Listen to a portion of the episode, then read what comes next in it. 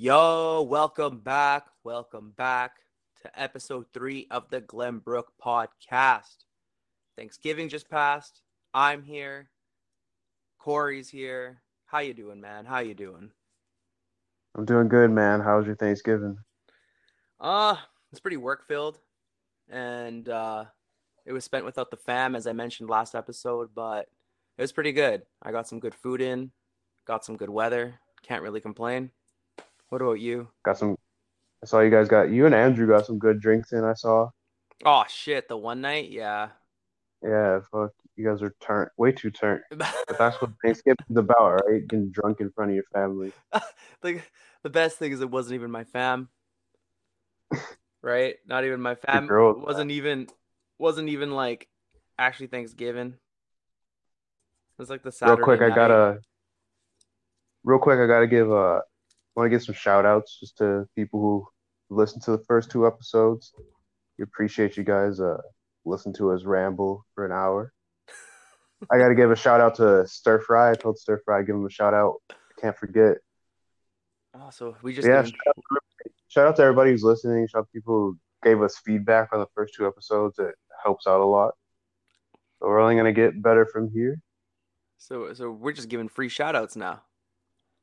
No, I know Stir Fry's been giving me feedback. You know, I appreciate it. You know, no, no, But, yeah, you know what I'm saying?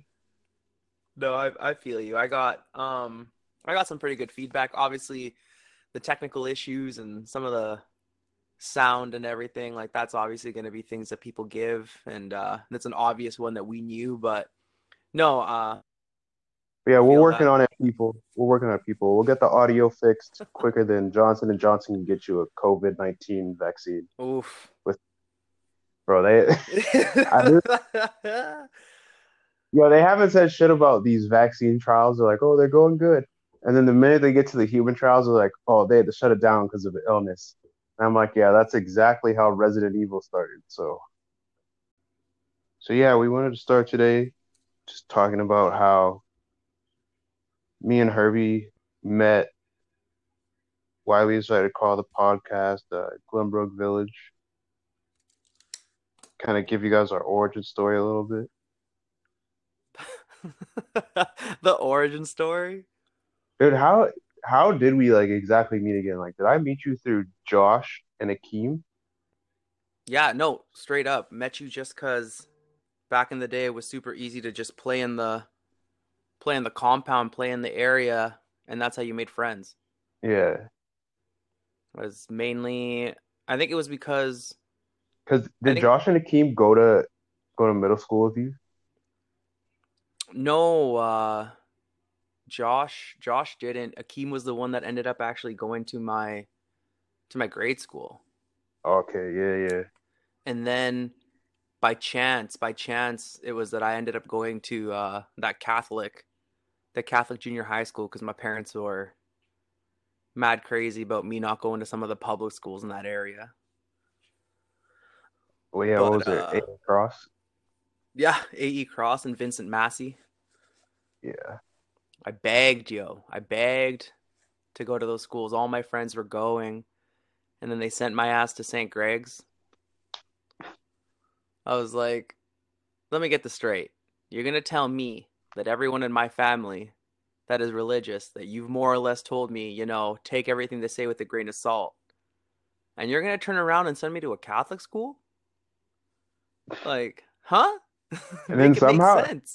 How did you? And then somehow you ended up at Western, which is weird because like most of the people who went to Catholic schools in that area ended up at St. Mary's. Oh, it was it was a fight with my junior high to to get them to realize that I wasn't going to St. Mary's or um, Bishop Carroll because they thought I was lying to them. They thought that they thought that me and my parents were lying to them about being accepted to Western. Real? And um, yeah, no, seriously, because I think they would start the. They just assumed that everybody who was in the Catholic system would stay in the Catholic system, and those are like the only two schools that were in that system nearby. So, what I'm what ended up happening was, they would sign up something like late in the year. They'd start getting you to sign up for options and classes and orientations to go walk the school and stuff. But when my uh, football season was over, when I was playing like bantam for the Wildcats, we'd had a pretty good year. I'd had uh, I'd I'd had a pretty good year myself. I'd been kind of snuffed out of the opportunity to play in All Stars that year, and I know that obviously in Calgary in the high school sports they tell you they're never scouting, but we had Hutch and Wise come out to come out to some of our games and they um at my banquet they just gave me their business card and were like listen you know we'd love you to come play but obviously we can't ask you. You need to have the grades. Um and at that time i got pretty lucky. I went and i called the school the vice principal at that time i don't remember his name i think he had like the glasses with like uh with the big nose he was like a super huge Bro, football fan it's gonna kill me because he was our coach too yeah yeah yeah yeah, yeah that guy I forget what so, his name is. I just remember. I think I'm pretty sure I can. I was like trying to convince you two to like come to Western because I was already like, because what we met when you were in like the eighth grade. I was in like the ninth grade. Yeah, because you didn't move to Glenbrook like said, you were in your eighth grade, right? Yeah. Mm. But I didn't meet you till like. Actually, yeah, maybe you were in seventh grade. I can't remember, but when I went to, because I got to Western first, and then you were I was like, yo, come play football at Western with me, man. Because I was going to play juniors at my grade 11 year. Yeah. Because I was like young enough to get away with it.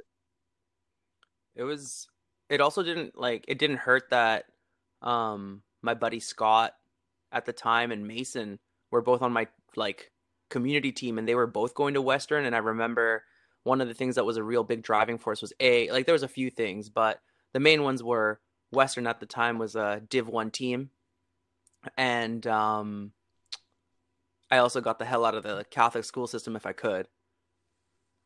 But yeah, it was it was it was kind of nice because I'd always been, at least in junior high and grade school, school always kind of came a little bit easier to me. So my grades were, my grades were always decent when I didn't try, and they were pretty high when I did. So once I found out that Western, like out of school district, really wanted you to have the grades. I worked I worked my ass off. Like I remember showing up to my interview at Western and I show up with my dad and that coach comes up and he's like, "All right, we're going to need to hear all your core subjects in one option because that's how we kind of get your average." And I remember him looking at my grades being like, "Oh, okay. You're in." it was it was that easy. He's like, "What do you want to play?" like, "When can you when can you be ready?" Like he's like, uh, we can't send out any like letters of acceptance, but you'll get yours in early March. Like, it was that easy. I went in for an interview, and within like 30 minutes, it was like, all right, you're a Western, you're a Western kid now. And yeah, I only got no. into I only got into Western because of French. Oh, it's because they make more money off of you. Like I would have had to go to Manning, I think. Yuck if I decided to not continue with French, I would have to go to Ernest Manning. Not and worth. so, and then all the kids, like, of course, like when you're in junior high, you're not like, uh, you don't have like a bunch of classes with a bunch of different people like you you do in high school. Yeah. So everybody, so like, of course, all my friends in like the French immersion program are going to Western. So there's no way I wasn't going to Western. And then by the time like high school finished, I wasn't even friends with like any of those people really. no, I just uh. yo, because like it's funny, like all the kids, like all the kids I went to junior high with, like we were all super like, you know, active together. Like at lunchtime, we'd always play football and shit. And I was like, yo, it's gonna be, and everybody would always talk about it, like, yeah, man, we're gonna high school, we're all gonna play football together. So we get to high school, and none of these motherfuckers play football, except for like, except for like one person.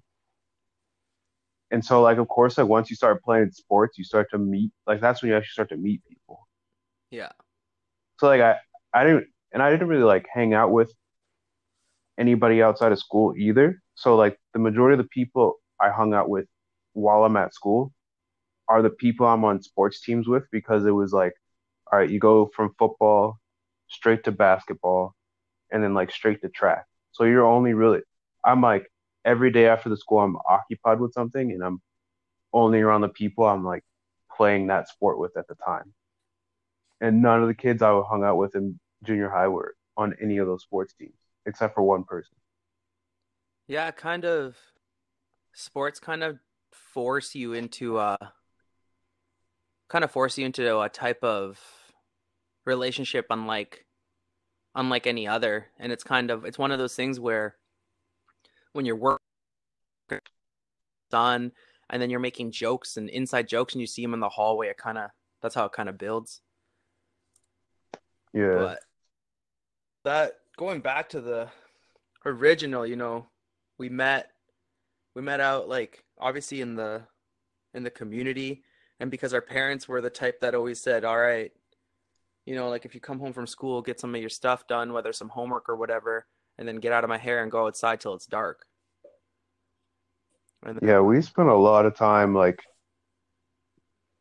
like just tr- doing shit in the neighborhood. yeah Like we remember how much time we spent at the basketball courts at the elementary school? oh man that Like late, like late, late, late night. man it was that like glenbrook that whole that whole like uh little elementary school with the with the nice court we had we had a gang of characters Bro, it's just funny too, because like I knew, like especially in the summertime, like if if were looking to go hang out with somebody, like all you had to do was just go by the court, and there'd be like a a bunch of people playing basketball there that we were like hanging out with at the time.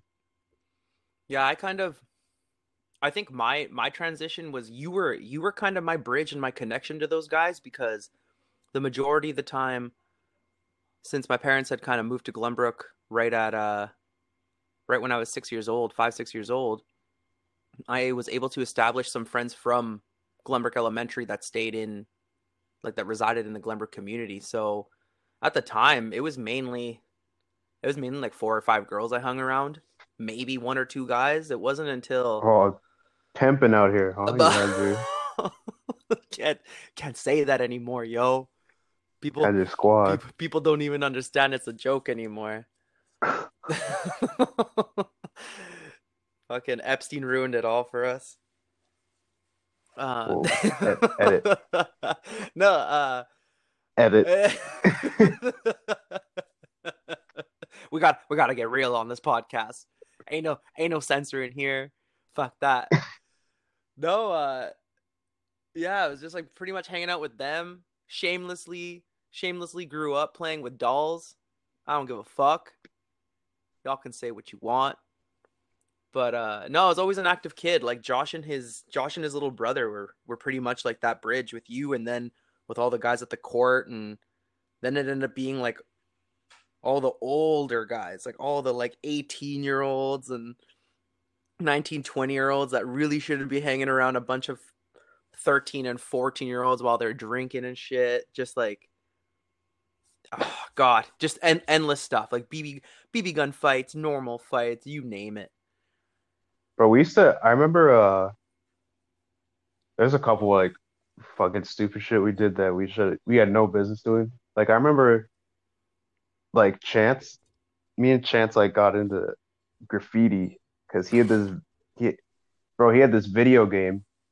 It was like this Marc Ecko video, video game, and like, the whole thing of it was like, you're like a graffiti artist and you're trying to, like, you know, get like, get like well known.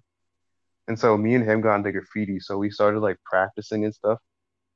Chance was like way better than I was, Okay, but like let's let's we used to like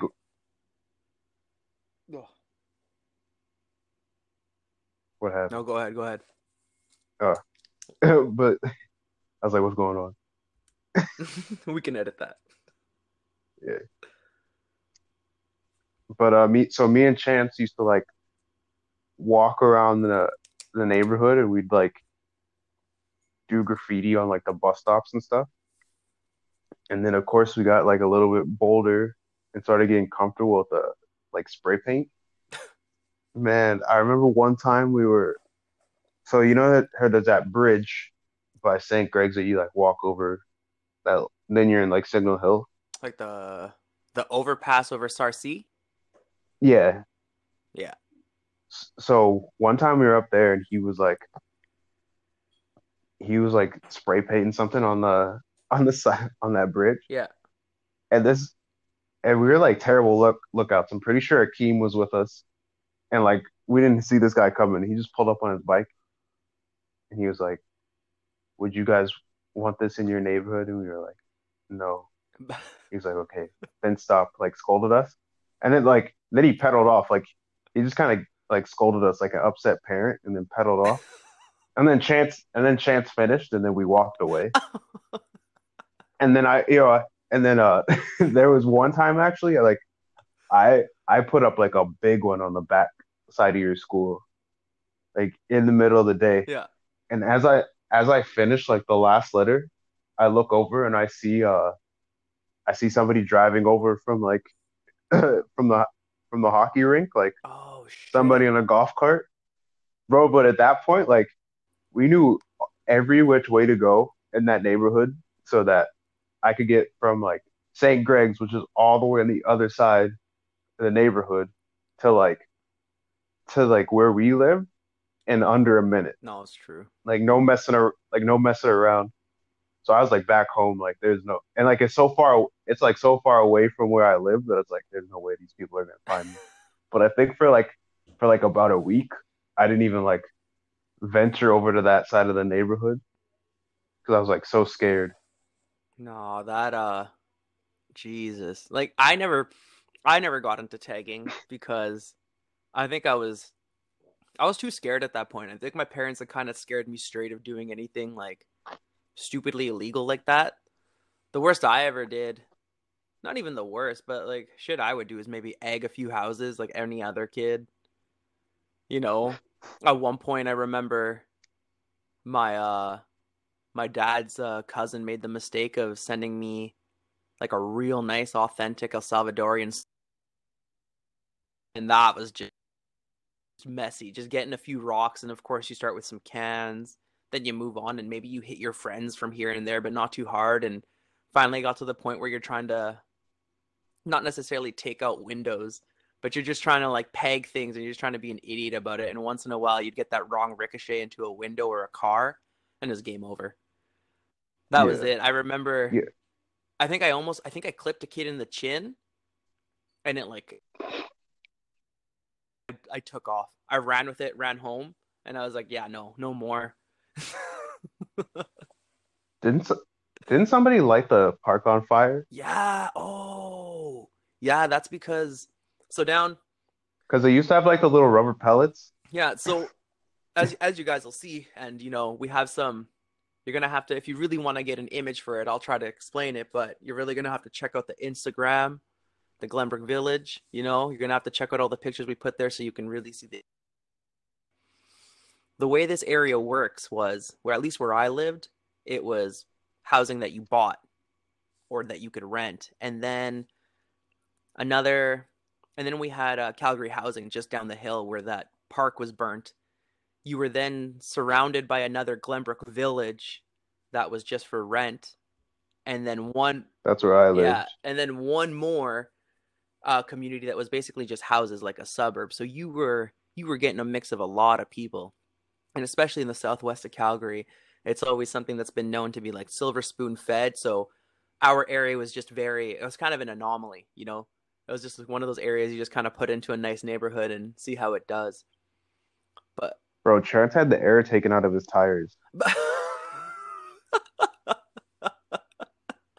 like He came and he he came and he, he he spent the night once. Like he parked over by uh there's no parking in like our little cul-de-sac like in mine, so he went and parked like right like right by Josh's. And he went over there in the morning and like somebody somebody like straight up like slashed tires. that it doesn't even surprise me.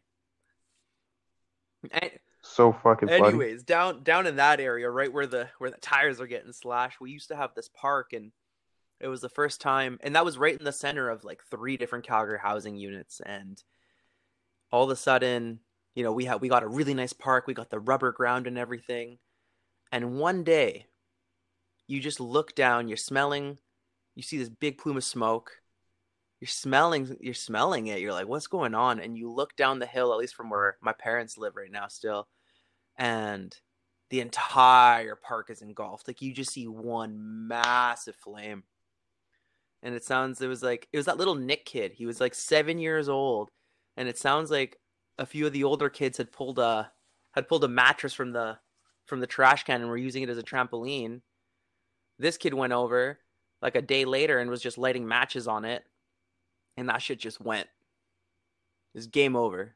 And he ended up running to his house. And then they and then they changed it to the like the to the rocks, like the little stones. Like they got rid of those little rubber pellets. Yeah, it went back to it went back to gravel. They were like, "You don't, you kids don't deserve shit."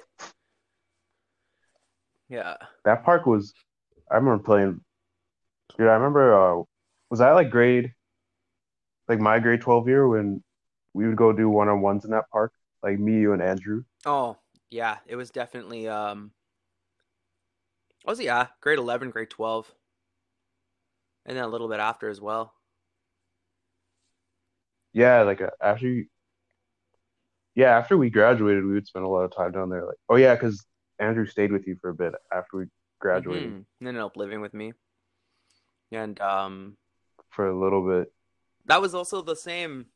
That that's also the same place that was inaugurated with our football games beforehand, where you clotheslined your brother, and that kid never played football with us again. Yeah, I was about to bring that up. I remember Chance like Chance like you guys want to play tackle? I'm like, yeah. he,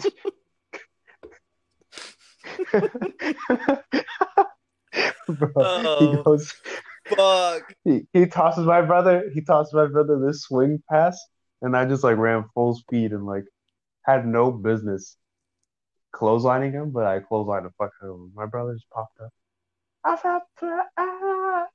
and just like ran home, like all the way home. I don't think he ever. Yeah, he he has he still doesn't play sports. Well, all the like all the sports we played, obviously all like the shit we got into. So obviously, you know, like the Glenbrook Village podcast, kind of just comes from there. It comes from a place of, you know, all the things we kind of did, we went through, all the people we met, and in a way, how we were, how we were shaped from it because it was just such a such a different area and it continues to be it continues to be a home to my parents and my sister. I know quite a few people who haven't moved out from there and it's so weird. Every time i go back it's like you can put a little bit of new paint some new concrete but it's still the same shit. Yeah. Same neighborhood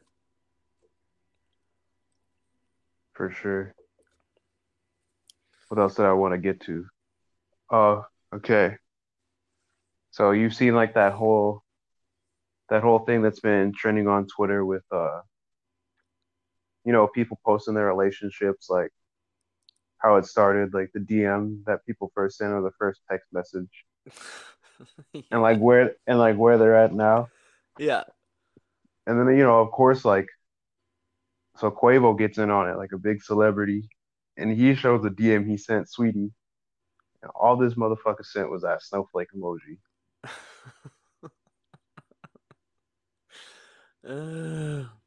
so like of course like naturally like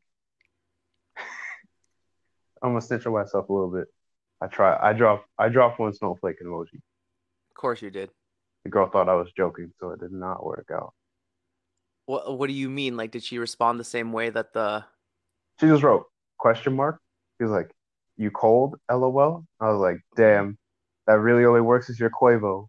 I was like, I'm, I was like, I'm gonna just, I'm gonna just leave. And then I, I think, think, she was, I think she thought I was joking. But I was like, damn, no, like I actually think you're cute, but like it's all good. We ain't gonna talk about it. I think you're also missing. We don't gotta deep the dive biggest into... part, yo. You're missing the part that like Quavo bought Saweetie two Birkin bags. I can get her a Birkin bag. Oh. Take a burger, take a Burger King bag, and uh, edit it so it spells.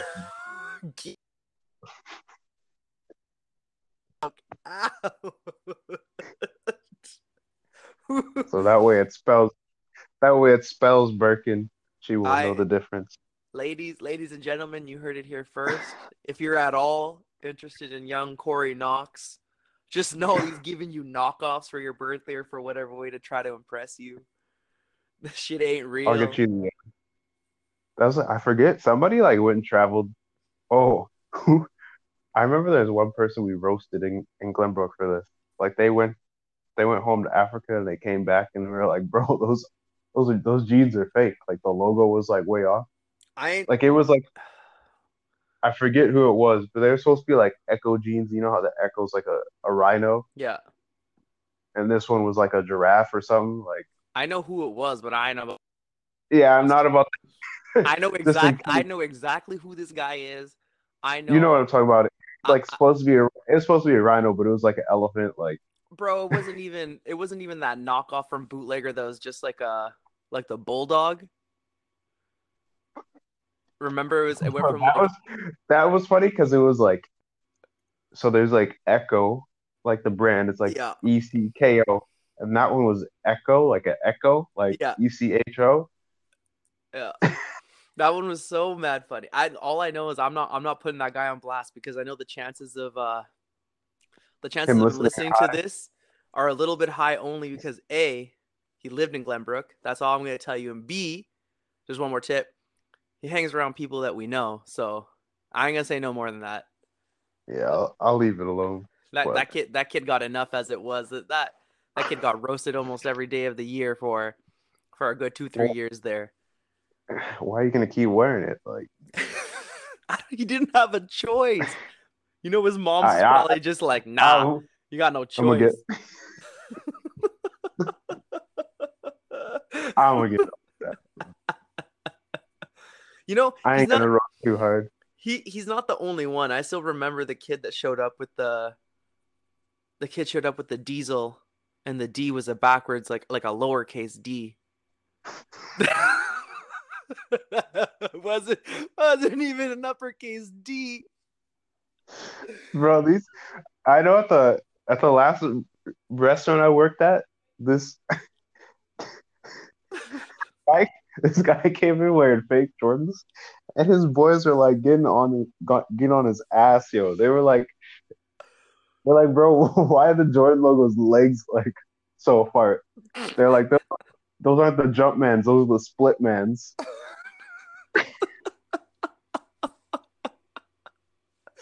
Uh, you know that jump you know that Jumpman song by like by Drake and Future, like Jumpman, Jumpman. Yeah. There, he walk in there like split man, split man.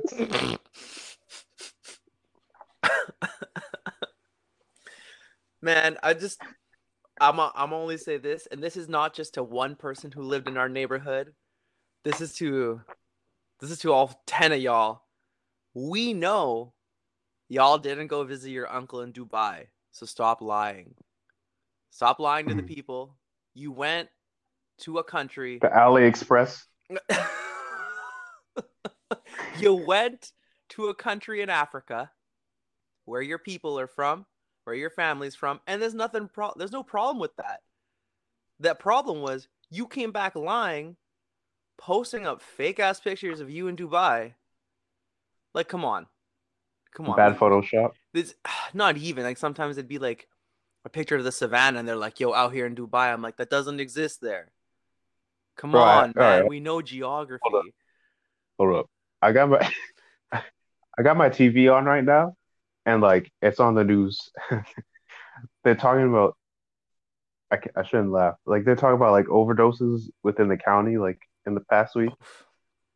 But like, okay, here's what trips me out though. Like they're they're talking about overdoses, and uh, there's like a slow motion and like a slow motion video of like somebody like heating up crack on a spoon. That- Who like in, who's in taking these? Cleveland? Yeah, but who's? Here's my question though: Who's taking these videos? Like, oh, we're here. In- Like, yo, who goes out there? Like, oh yeah, we're take, we're taking a, we're uh trying to film a documentary documentary about uh about drug use. Do you want to just sit there and uh light the crack on the spoon? We'll get a close up. that sounds like a Like- risky job. Like, you're not. Well, yeah, you're, you're like not gonna try to assist them or in, in any way. You're like, yo, do you guys want like a meal? Like, maybe I could take you somewhere where there's not crack. No, we're just gonna film you heating up the crack, and then we're gonna leave you in this alleyway to die. It's the exact same people who film those nature documentaries, and when they're watching some little animal get fucking Poached. torn to shreds, they just they just shit they just sit there with no heart, just film it the entire way through. Anything for the money shot, I guess. Pause. Again, ladies and gentlemen, you heard it here first. Corey will do anything for the money shot. Pause. Any, a- anything. Pause. Pause. We're gonna Chill. give a big big shout out to uh to all you ladies out there who uh looking for a man Anyway, the mind, snow. can keep his mind open. the snowflake emoji. The snowflake emoji. The snowflake emoji. Let's get back on track here. Uh, I asked one of the girls I know, who's like a she's like a pretty attractive girl. I was like, "Yo, you've been getting a lot of snowflakes in your in your DMs." And her, she's like, "Yeah, enough that my name should be called Antarctica."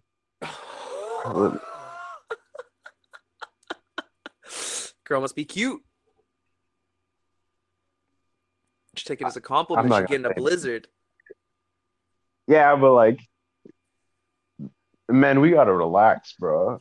Okay, Like, here's here's the question though. Have you gotten any snowflake emojis? me, no, I know I'm ugly. Actually, I'm not ugly. I'm like, I'm like medium ugly. almost you know i'm not i'm not trying to expose and also it's one of those things where no one should care about body counts and shit at this point but i took a little sneak peek at your dms bro you ain't ugly Uh, don't expose. Nobody needs to know what's going on in my life. no no that that doesn't give away anything that could be as Uh-huh. simple as someone just came in your dms and called you cute doesn't mean they gotta think that you're sexually cute it's just True. hey you look good it's like admiring a piece of art it's not like you want to make love to it like I, I trust me. You can. it's like a muse, man. You can like a, you can like things. You can think they look good. Ain't no one gonna go out there and try to stick their dick in it. the snowflake emoji. And we it's come full circle. oh man, bro, I've been, I've been, yo, I've been single for like what? Damn, like five years now. I feel like, I think, Five. yeah, man, it's been a while since I've like been in a relationship. Since you've been wanting to commit. Yeah, it was, yeah, mostly that. Like, I just like haven't been wanting to date anybody. I think now, I think I've just like now I'm like on that tip now where it's like the next girl I date, like that better be it. Like I'm not trying to date anybody else. that that better be it. No, I'm serious. Like it's not like you know what I mean. Like next girl I like commit, commit myself to is like that's it, yo. You heard it here first, ladies and gentlemen. Yeah. So If, Looking if for you're the next lucky, if you're the next lucky gal or lad to land Corey, chill. you're the next one to get a nice little band on your finger. Yeah, I'm gonna go straight to the uh the ring pop machine. The least you could do is get something that's like cubic zirconia. I'll go, yo, like that. I, yo, I was watching uh I used to be like heavy into MTV back in the day, and I was watching like the first season of uh, Teen Mom. And the guy's Yeah. like, "Yo, I'm gonna go propose today." He's like got this big ass smile on his face. This guy, the audacity of this man to walk into Walmart and get like a cheap ass ring. He's like, "I'm so excited. I'm gonna propose today." They and I'm like, of course, MTV MTV's so dirty for this, bro. They like they're filming like the price. It's like fifty dollars. And of course, like the he proposes right after the girl gives birth, and she's like all high on the drugs they give you from birth, and she's like, "Oh, this ring is so, it's such a nice ring." I'm like, "Yo, your shit's gonna be green, like your whole your whole finger's gonna fall off in a week from that from that ring, know."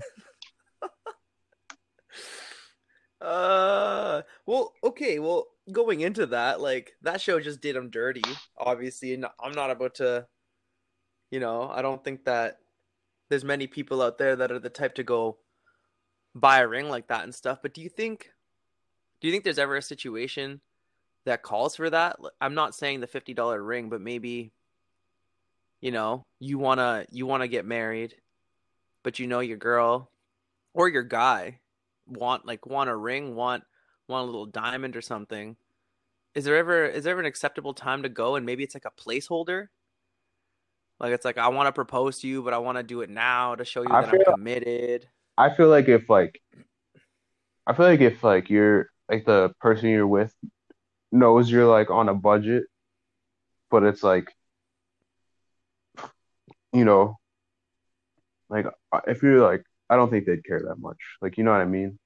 Yeah. I'm I'm just making fun of the dude, but like it was just funny because it was just funny because like like Teen Mom didn't have to do that to him.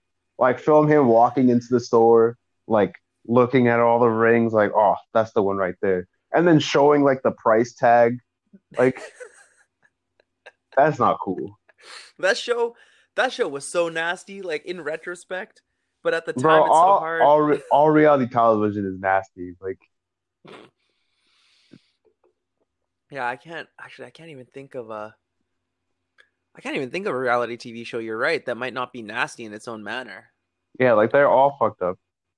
Cause all the like, I remember. uh Did you ever like back in the day watch like Laguna Beach and like the hills? I think everybody at one point went through that like phase where they were watching that on MTV.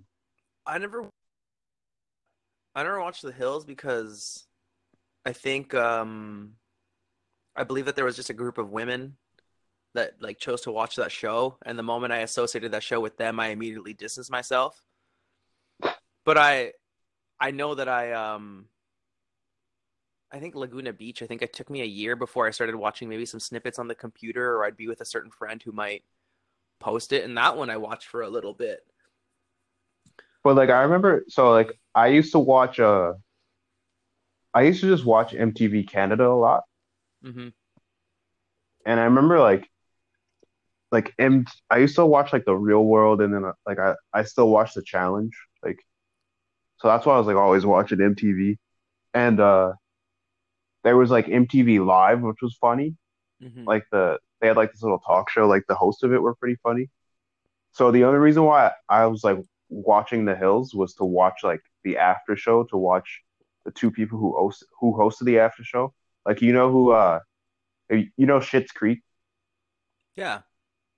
and you know like Dan Levy. Yeah, didn't he used to be a VJ? Yeah, so like I used to just watch like the after show basically for like him and his co-host because they were like I just thought they were hilarious. So that was the only reason why I watched The Hills, just to watch like them shit on the show afterwards. But brother, because that's like that's like that was like the funniest part of me is just them like shitting on the show afterwards. Mm-hmm. Because it was so it was like so poorly edited. I think they they even like pointed out this one scene where like the dude the dude pulls up to this chick's house and like you see him walking through the door and the sun's up. And then you see him leave like the conversation had could not have been longer than a five minute conversation and he leaves and it's like pitch black.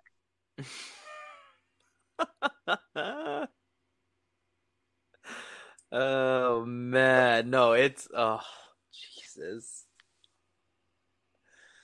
No, I never um I'm trying to think if there was a if there was like a reality TV show that I that I really got into. I think oh, I watched that one crazy season of The Real World. which one Like, they're all crazy um, no, there's uh, there's one that uh, fuck, who was on it? All I remember, all I remember is the, I remember is like the one season with the black guy and the super blonde dude. I'm pretty sure was it New Jersey? Is it real or New Jersey? oh wait are you talking about the one where the kid got like tossed over the stairs yeah, yeah. I can't remember. I know it's hard. I can't remember what season that was There was yeah, that was. I only watched, and the only reason I watched the Real World was because of the um, was because of the parody that Dave Chappelle did on his show. That's that's what made me watch it because if this man was straight up cracking on them and making some like ridiculous, just these ridiculous scenarios about how the dad came like the dad came in and he got stabbed and then this one dude's chick's getting slept with by ev- like slept with with everybody and yeah. The funny thing about like that Chappelle skit was like how true it was. Because it's just like, yo, they always have these reality shows, like the real world, like Big Brother, Mhm. Survivor, and it's always like a bunch of white people and then like one or two black people. And these black people like end up losing their minds because these white people are so crazy. well, it's it just follows the same thing. It's like you just got to get the stereotypes in there, right? You got to get the people who are polarizing. So you got to get yourself the jock. You got yourself to get the like the real cute girl who's kind of dumb, the smart chick, the one person with attitude. And then of course back in the day, it's not like they don't do it now, but you'd always get the stereotypical like oh from the ghetto, a little bit rough from the streets, like maybe been to jail black guy like Oh, I remember uh there was like the the craziest season of that show I think I ever watched was the Real World Hollywood. Oh, what's With that dude on there, the dude on there, his name was Joey, and he was like every bro, this the first like five episodes, or, maybe it was like the first two, he was just drunk like the whole time. Like they would wake up, he's drunk. Like the minute he woke up, he was drunk. And like, of course, like, but MTV's always good with their editing. Like, he's super drunk and he's sitting there laughing, and it's just like slow it down and make it seem all evil, like he's losing his mind. Which, like, I think he left. Actually, rest in peace. I'm actually, I actually think that guy passed away. Oh, really? Yeah. Now that I think about it, Man, damn, amount- I just had like a, I just had like a sad moment. Like, damn, come think about it, it was you.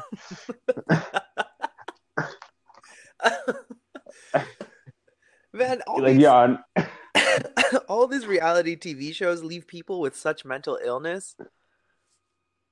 Yeah, like they I forget. I was like watching something. I think it was like a somebody who had been on Big Brother, and they're like, they should really give you like counseling before you go into the house Mhm. and like after you leave.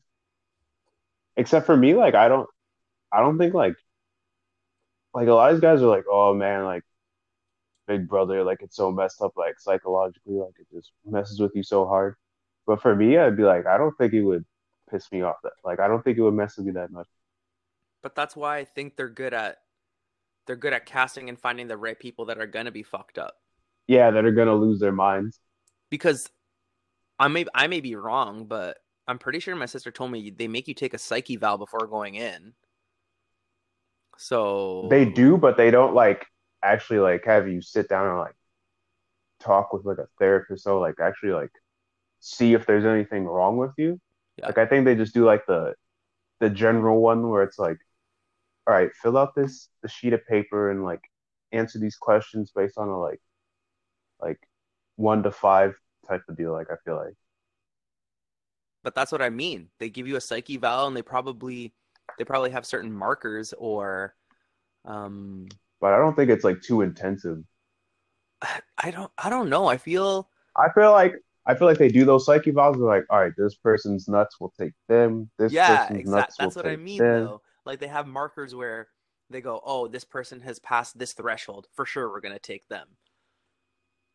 Because you can't tell me that it wasn't planned sometimes when you throw in some of those people who are inherently racist and then you put in two black people and maybe a like a Latino and maybe another POC.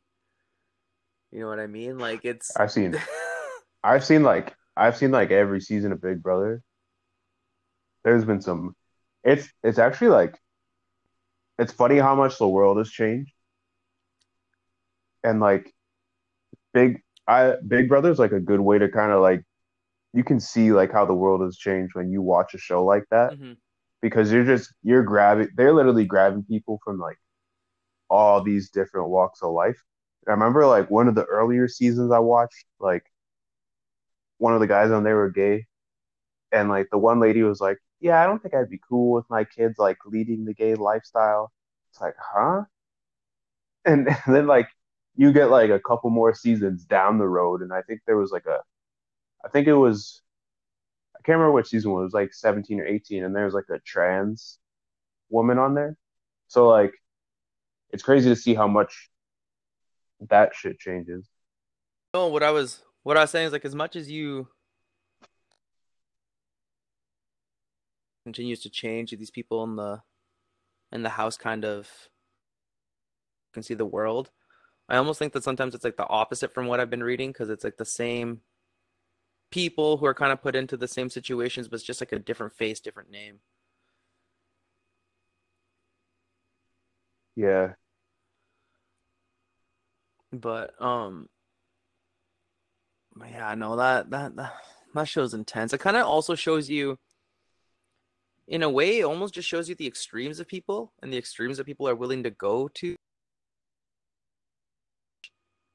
for at the same time from those little from all those little differences and all those things that you can fight on you find these massive differences between each other and with no control over the house and just people to kind of govern themselves it goes it, sometimes it just goes into straight chaos Bro, I'd probably be napping the whole time.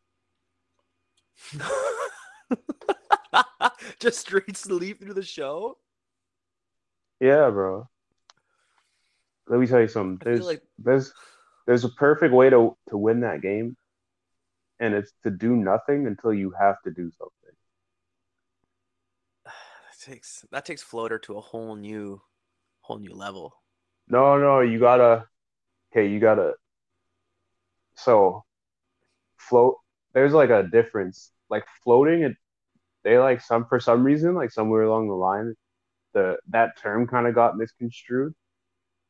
Because like a, a what a floater is in that game is somebody who like has a good social game and like kind of floats between both sides of the house. Like they're actually a floater is actually playing the game, but they're like playing both sides of the house. Like they're good with everybody. Somebody who doesn't do anything is a coaster. Like they're just coasting through the game. Mm, There's a big difference. yeah i guess it also comes down to the fact that at least from what i've heard and from the minimal i've seen is just because alliances get built so so quick in that game sometimes The best like the best way to to win that game, like just from like what I've seen, you have to watch this one this one guy from like the fifth season of Big Brother Canada Five, and he actually explained how he won the game. He's like, he's like the first half of Big Brother is all like all social game. He's like, you don't want to win anything in that first half because then people look like look at you as a big threat and stuff like that. But like once you get to the second half of the game, like where there's like seven people left, mm-hmm. That's when you start winning competitions because at that point like say there so say you get to seven people left right? And you win that so you're there's seven people left and you win the head of household. From that point on you have you get to play in every competition. You can't not play in every competition. Fair. So if you if you get to that point to the top seven that's when it's important for you to actually start winning it competitions Hmm.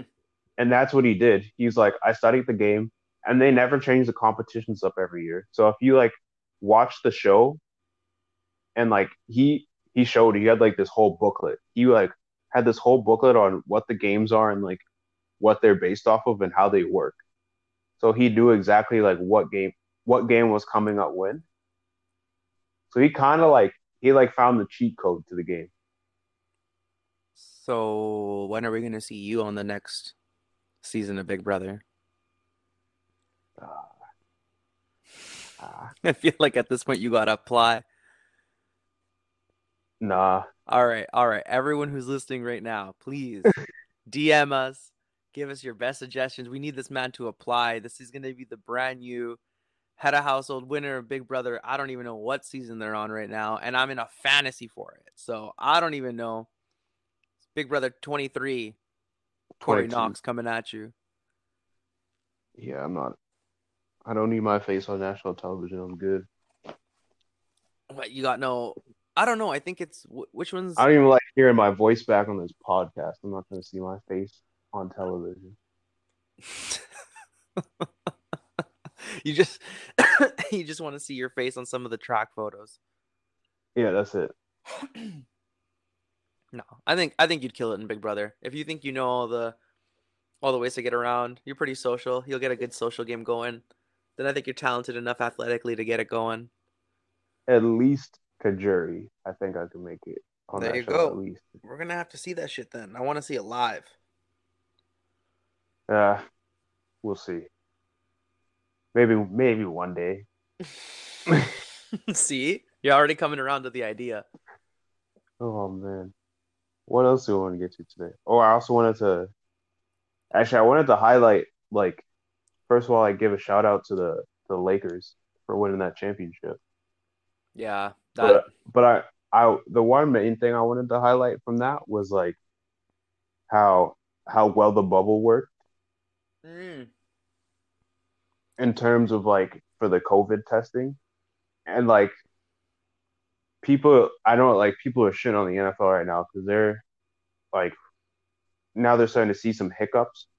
Mhm. But this was like stuff I expected from the NFL because you can't you can't do a bubble for for these teams. There's like what like 53 players alone, and then you got to think about all the staff. Like you can't host a bubble for for the NFL well, and I it's think- hard to like have the safety protocols too because I feel like a lot of these even if these guys are following guidelines, I feel like a lot of these positive tests these guys are getting are coming from travel.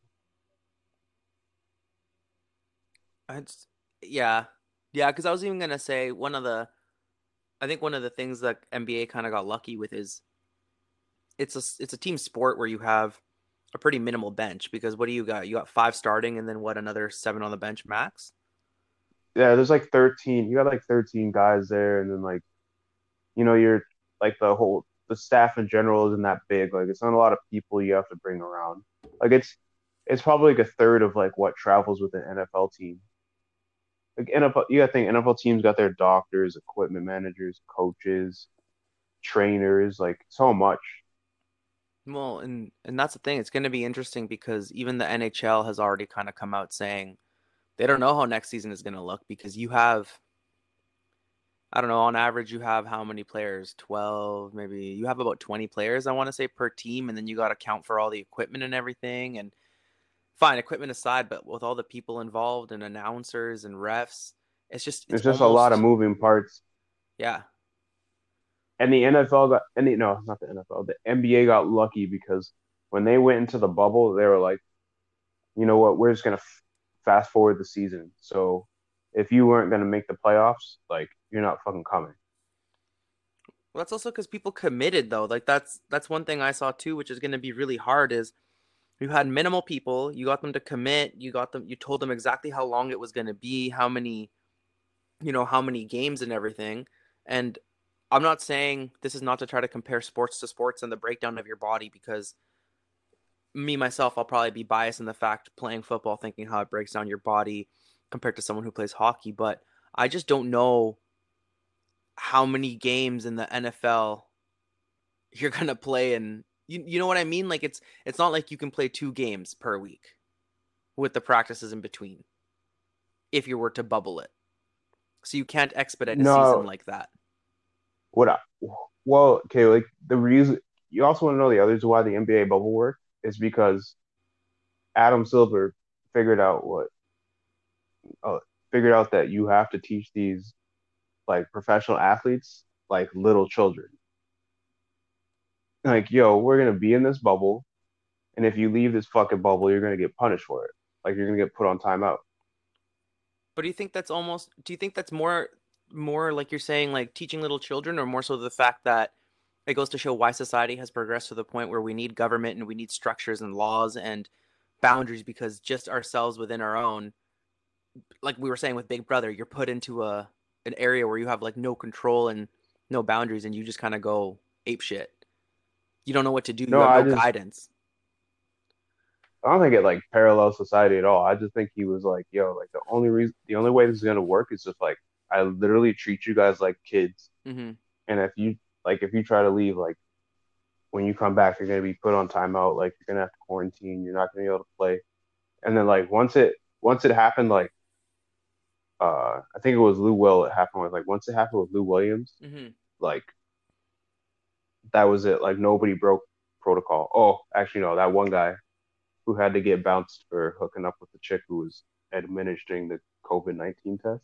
Lou Will got bounced for some fucking Atlanta wings, didn't he? Yeah, like he left the bubble to go to to go to Magic to go to Magic City. He's like, I went. He said he went to the strip club for wings. Those, My ass, bro. yeah, he went to for the cake. He went He went for the his wings and the cake. Yeah, he went for the wings and the cake. you know what? But no, what? I was thinking, what I was thinking though, like the NFL, what they could have done was they could have had, they could have played like host, like had host cities for the divisions Mhm. and had all the divisional games play out first, But and then after, and then after, like think of think about it, it would have worked. So say you like, so, and I don't think a lot of players would have been mad with that. Like, yo, if you play in the NFC or NFC West, like, all right, we're gonna have you guys, you're in LA. You you think these guys are gonna complain about being in LA? Like, you're in LA. We'll have like this is where you guys have to stay. You know what I mean? And like these are the facilities you're gonna practice at, and then we'll play all the games at the the SoFi Stadium. You know, you just if you had done that for divisional wise, all have the teams play like all their divisional games, like I said, Mm-hmm. like right off the bat. So that's like what six games right there for each team. And then at that point, like we'd be getting to that point now. Maybe you give them two like a week off or two weeks like a bye week. Like every team in the NFL just gets a bye week, and then you start figuring out like the travel logistics of like the inter conference games they play. yeah, but I think another thing we're not taking into consideration is, and is the absolute greed of the owners of the NFL and the massive stadiums and how much money they spend on these stadiums, and the fact that in no way, shape, or form would they ever want to try to give up more money than what they're losing right now. Like Jerry Jones, like, like let's be honest, like he he has a four billion dollar franchise in sports, and that that wasn't done by not being greedy. That like yeah, okay, he's a good businessman, probably has a good business acumen, but at the same time, this man is like a slave driver. Like look at Well, the the the the fact the- that someone finally kneeled this year. He he had no control over it, but that man has always done well by just by just doing what he needs and the fact that when Zeke was suspended, he was one of the only ones that came out and talked against like it was him and Kraft were like the only ones that kind of like talked against Goodell about that. But then Kraft got caught, you know, getting a little bit of that afternoon delight, and he's been quiet ever since. Well, the other thing I forget too about like the NFL is it's it's not for profit. Like the NFL's a not the NFL's a not like is a not for profit organization. Did you know that? Nope, Yeah, like it's a I had zero clue. yeah, it's a not for it's a not for profit organization because all the like you said, all the money these guys make like in revenue, like off their teams, it's like Mhm. based off of like all the people they have, like you know, coming into the stadiums and stuff, like how like how much they're selling, like in their own markets. Like they, that money doesn't come from like the NFL. Hmm. Yeah, the NFL is a not-for-profit organization. Yeah, because they were.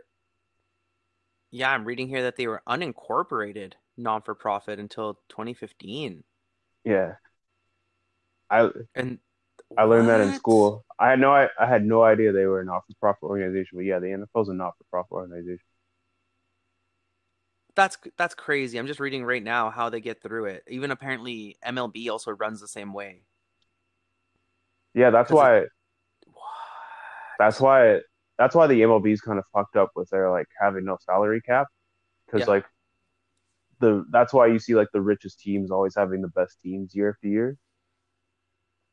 I'm kind of I'm kind of floored at the fact that the NFL then gets away with even more of that bullshit of not being able to give guaranteed contracts or even give better contracts to some of their players. Like I'm not just understand people that when I'm saying this, I'm trying to give you from the scope of just athlete to athlete and how much they make. I know that athletes make ridiculous amounts and everyone has a varying degree of opinion about it.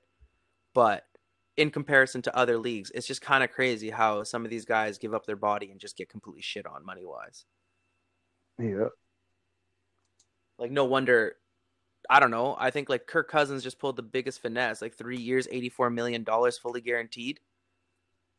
See, like, like now that you now that you know like that about the the NFL, doesn't it make more sense as to why these guys hold out and like why they get so aggravated with their franchises? Man, and I've always it makes more sense now with that, but I've always been on the side of the player. You know what I mean? Yeah, but like, like, I've never I've never been on the side of the damn team. I've never been on the side of the associations. Like just give him his money. Give him his due. I know, but it's it's but I'm just saying like it makes more sense now as to why Oh yeah. Players get so frustrated with the teams they play for. You know what I mean? I would I would too. Like I wish I had if I was an NFL player, I wish I had like the vet maximum and the vet minimum like the NBA does. Yeah. Like it's it's crazy that like it's like such a big league and that's like the way it like it operates. Oh, it's just I was just trying to say like not not trying to go off Jerry Jones since he's like the richest, but going off the whole greed thing, it just in business, like you're telling me that these owners who buy some of these buy some of these franchises for so much money and make so much and now that they're not for profit, like you can't or not for profit, like you can't just throw in some money to make the league run a little bit better. Like look at all this look at all these COVID outbreaks we've been having. And like look at all the testing and everything. Like you're having games canceled and stuff. Is That's it really business. worth? That's business. And not to mention like the commissioner sucks too. So like there's no like until the commissioner changes, like I don't think the league's gonna change. But that's but that's the thing. I think these owners like the commissioner because he's kind of a big pushover. Well, he does what and he does what they want in the end. Well, that's like another big issue with the NFL. Like the owners have more say than the commissioner does at the end of the day. Yeah, I'll even look at the guy who had like two investigations thrown into him in Washington, and he still has the team. Yeah, so like, there's I don't know, like until they get like new owners, new leadership, like you never know what's gonna happen there with the with the NFL. It might be a few like, years now too.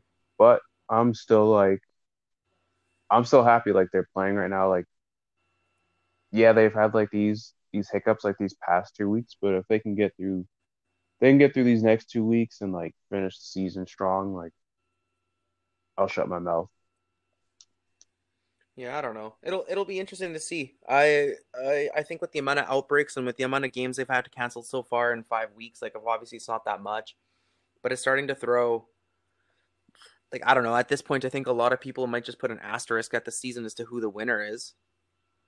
No, because you're it, they they haven't had to like nobody's had to forfeit any games yet. Like as it stands, everybody's playing a full schedule, so you can't put an asterisk on the season. Yeah, but you're also putting these people in a. I guess that they knew what they're signing up for, but you're putting them in a position for like no byes and stuff. Yeah, but you that makes it that makes it tougher then. Like you can't put an asterisk on a season where like you didn't get a rest. I guess that's like, true. Like you know what I mean? That's like people who are like, oh, like you got to put an asterisk on this NBA title. Like, what the fuck are you talking about? Like the circumstances were probably more difficult this year than any other year before. Like you go five months without playing a game when a lot of these teams are like in the middle of a playoff push, and then you get sent down to Orlando. You can't be around your families. Like you don't have any freedom, and you're just like all you're forced to do is work. 24 7. Like, you, you, can't put an asterisk on that. Do you have That's a number? Tougher. Do you have a number of how many people opted out of the NBA, though? Because I think the amount of, like, personally, I think if you're not facing a team at its full throttle, like, did you really beat that team? Bro, the only team that it, it affected was the Brooklyn Nets, and they weren't winning a fucking championship.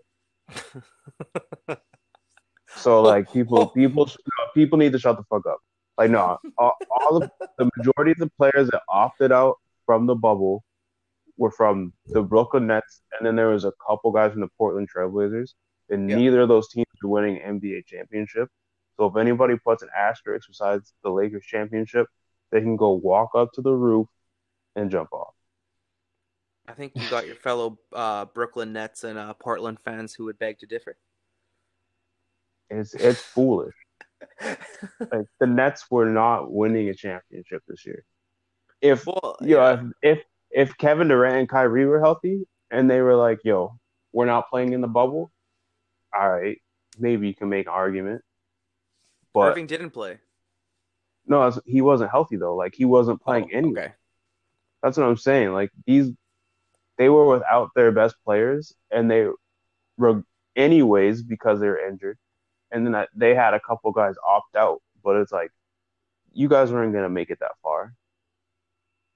Yeah, I guess. I guess like because I was even looking when they had all the opt-outs in the NFL. I guess I was trying to see if any teams were going to be any weaker, but I think the only team that really got weaker and not even really were the Patriots. Yeah, and they're still winning games. So no, you can't put any.